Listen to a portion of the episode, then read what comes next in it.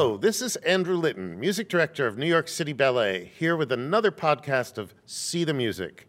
Today's topic Tchaikovsky's Swan Lake.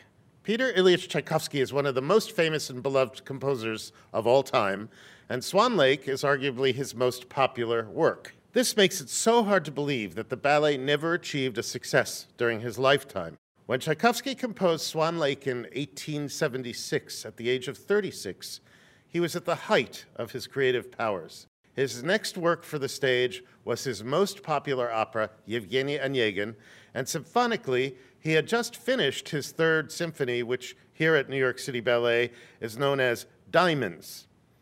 His next work for orchestra, after writing Swan Lake, was his fourth symphony, one of the most performed works in concert halls around the world. So, what went wrong with the premiere production of Swan Lake? The answer is a tale far better told by choreographers, but the disastrous coupling of a disinterested and apparently not terribly gifted Austrian choreographer called Wenzel Reisinger, a prima ballerina who claimed Tchaikovsky's music was undanceable, and a conductor who couldn't care less, yielded a perfect trifecta recipe for disaster. Tchaikovsky was so upset by all this that it took 12 years before he wrote his next ballet, Sleeping Beauty. Not until 1894, a year after Tchaikovsky's death, did the ballet finally achieve success when a memorial production was mounted at the Mariinsky Theater with choreography by Petipa and Ivanov. It is their version which survives to this day, and newer versions of the ballet, like ours by Peter Martins from 1996, are still based on the 1894 revival. Tchaikovsky was the perfect composer for this story of high drama and tragedy. Swan Lake also includes many moments of beauty and lyricism. Notice how perfectly he sets the peacefulness of the scene by the lake, the gliding of the swans, the growing romance between the prince and Odette, the evil, rhythmically active music representing von Rothbart, and so on. Orchestrally, there's nothing radical in this ballet, unlike the introduction of the piano in Act 3 of Sleeping Beauty, or the even more dramatic use of the newly invented celesta to portray the sugar plum fairy in Nutcracker.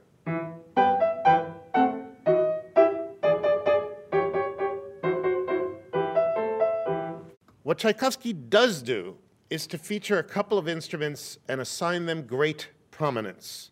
The most famous is the solo violin, who gets three long solos during the course of the ballet. More about that in a minute, but I would like to point out an observation I made years ago that for some reason during his mid 30s, Tchaikovsky became obsessed with the oboe. This entire ballet, the first note that one hears is on the solo oboe.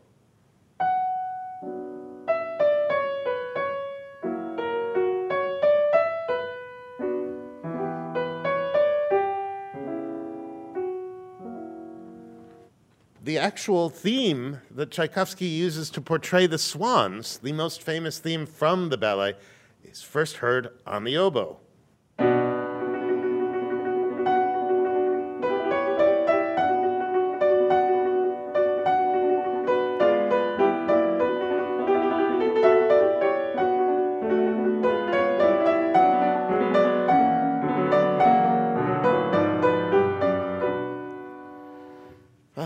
To play this stuff. Anyway, jumping ahead slightly, a sidebar is listen to what Tchaikovsky does with that same melody when the Black Swan makes her first appearance in the ballet.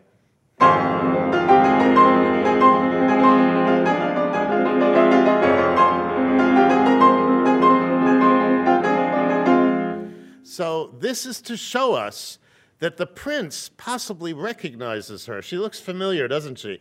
Because, of course, Odile has been disguised to look exactly like Odette. And Tchaikovsky uses that musical feature alone as a leitmotif technique to bring us the same melody but give it a totally different implication. And then finally, the very first time we meet Odette in the story, guess who's playing? The oboe.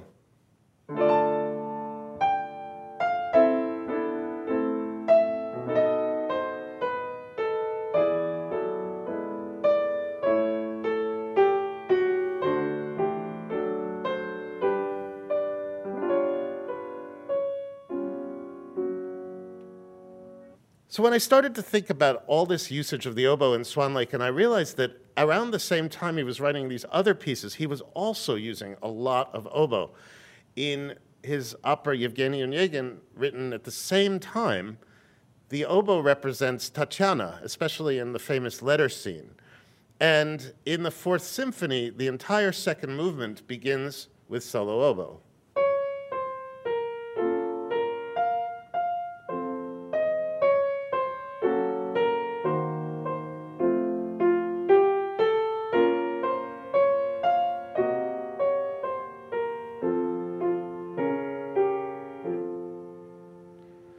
So, why do you think this was? I think he felt that the oboe represented something tragic and feminine at the same time, which is why it so clearly is meant to represent Odette in this ballet and also Tatiana in Yevgeny Onegin. So there you have it. And after this period, he didn't use the oboe nearly as, as frequently. I mean, it was just part of the orchestra.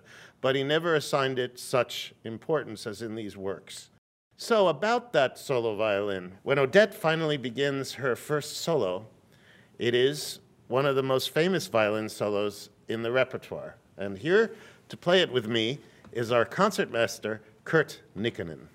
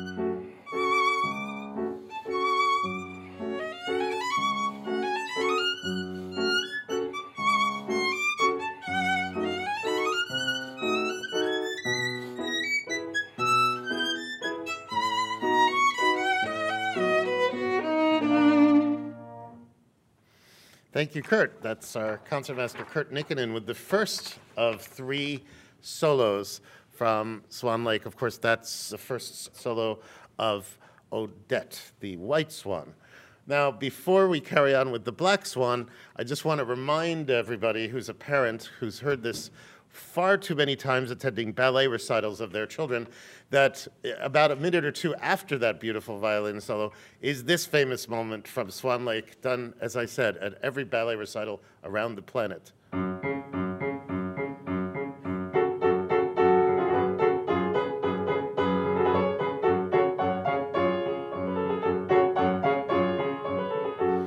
Yes, it started here, folks. This is where it's from. Then, of course, in Act Three, we meet the Black Swan.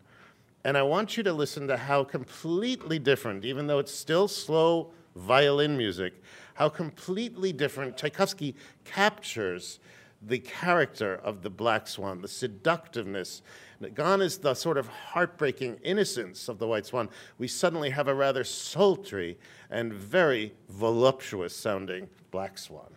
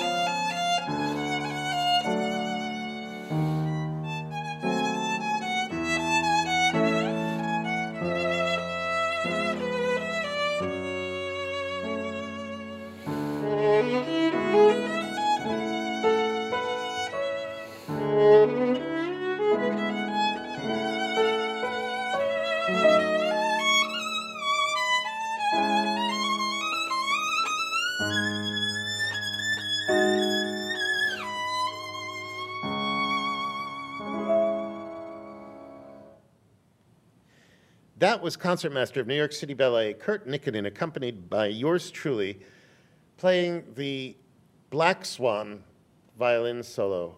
Now, that's the third solo during the course of a full length ballet that the concertmaster has to play. And I wanted to ask you, Kurt, what is that like? You're, you're sitting there bashing through huge Tchaikovskyan tutti, and then suddenly you stand up and have to make this beautiful, soloistic, gorgeous sound. How, is, how does that for you?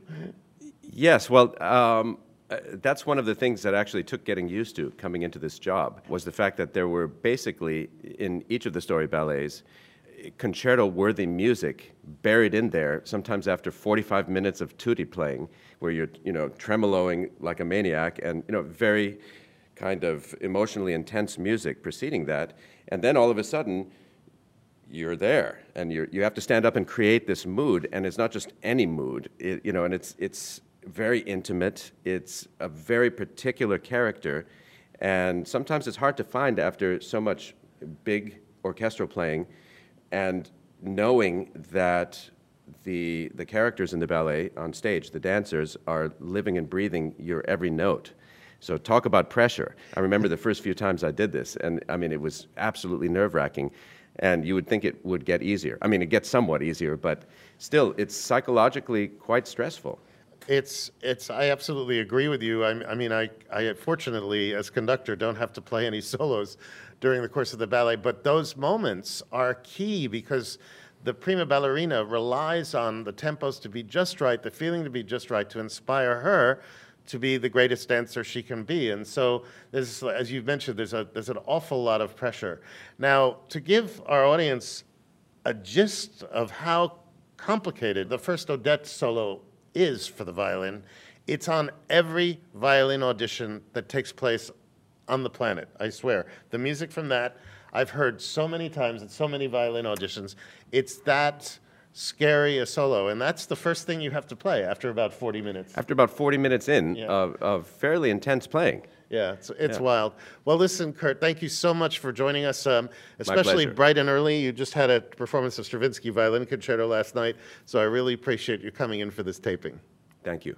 So I wanted to end my discussion of Swan Lake playing music that happens at the very end of the piece when the prince comes running in to find Odette one last time. And it's the most incredible build-up musically, the most incredibly tragic music.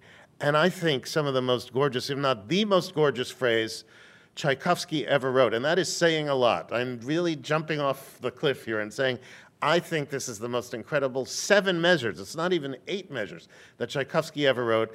And my frustration, he writes it once, and then he repeats it somewhat softer in the horns. I will try and replicate that moment of tragedy in the ballet for you now.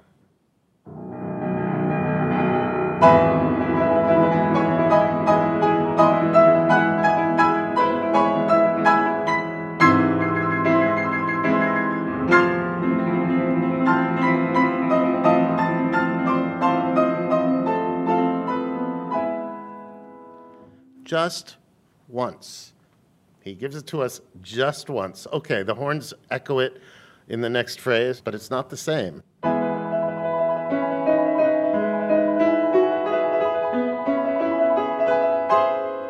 So, what is it? Why? Why, you know, this is one of those frustrations I want to say. Tchaikovsky, you wrote the most amazing music. Why just once and in a whole ballet, you know? And I guess that's genius, you know? I guess he figured it would make more impact just hearing it once. But to me, I think I can safely say most of the audience is in tears at that point. I can assure you the conductor on the music stand is very much in tears at that point in the ballet. It's just an amazing moment. And of course, everything's building up to it in, during the course of the evening. So uh, there you have it Tchaikovsky Swan Lake. I, we hope to see you there. Thank you so much. This is Andrew Litton for See the Music at the New York City Ballet.